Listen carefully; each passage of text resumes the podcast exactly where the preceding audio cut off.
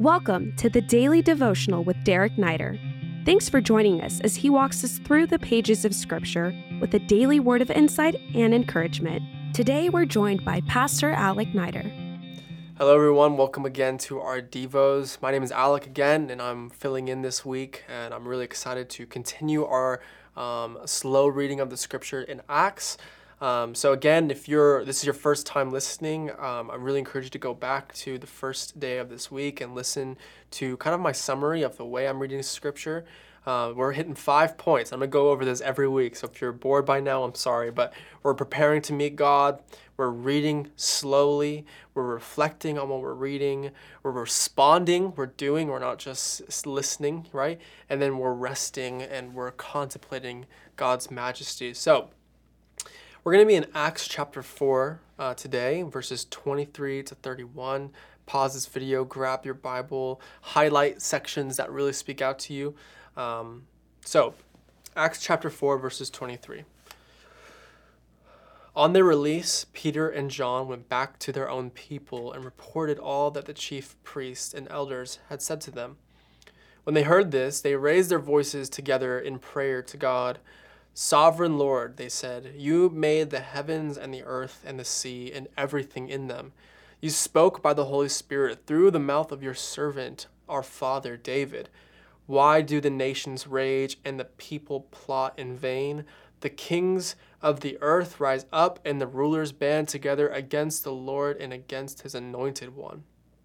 Indeed, Herod and Pontius Pilate met together with the Gentiles and the people of Israel in this city to conspire against your holy servant Jesus, whom you anointed. Lord, consider their their oh sorry. They did what your power and will had decided before should happen. Now, Lord, consider their threats and enable your servants to speak your word with great boldness Stretch out your hand to heal and perform signs and wonders through the name of your holy servant Jesus. After they, pr- they prayed, the, the place where they were meeting was shaken, and they were all filled with the Holy Spirit and spoke the word of God boldly the phrase that really just jumped out at me as I was reading was Now, Lord, consider their threats and enable your servants to speak your word with great boldness. Stretch out your hand to heal and perform signs and wonders through the name of your holy servant Jesus. There's been a lot of talk, especially over the last couple of years, of, of governments and uh, what people should be doing, what people should not be doing, what should happen, what should not happen. But I just love the apostles' prayer in this moment. They didn't ask for favor with the government. They didn't even ask for uh, certain things to happen within their own culture. They simply asked for the power of the gospel of Jesus Christ, the resurrection of the Son of God, to be magnified in their lives through their actions and through their words.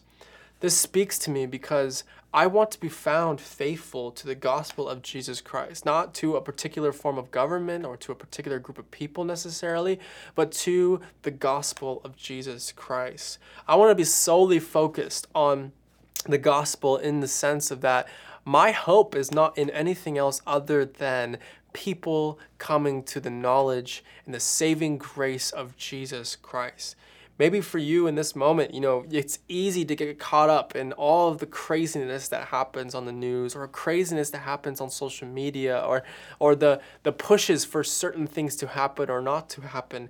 But I really want to encourage us. at least what God spoke to me was is our mind, is my mind on the kingdom of heaven?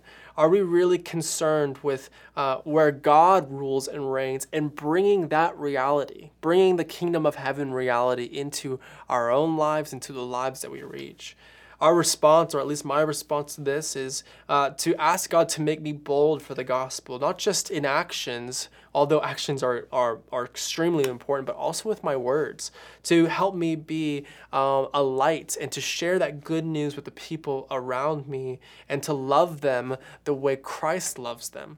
Um, and so, as I rest in the presence of God, and as you do too, I really just want to encourage you to give the worries and give the, the burdens that you have that really aren't in your control to God and say, Lord, Give me boldness for your gospel. Give me boldness so I can live out my faith in a way that is authentic, in a way that, that causes people to hear the good news of Jesus Christ and see that that kingdom of heaven reality that we want in our lives, that they can have that also. God bless you, and I pray that your time uh, resting in His presence is just amazing.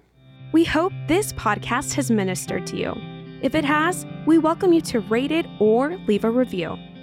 If you would like to stay connected with Pastor Derek Neider or find many more teachings, please visit cclasvegas.org, click visit, and then choose Pastor Derek Neider. These links are also in this episode's description. Until next time, God bless you.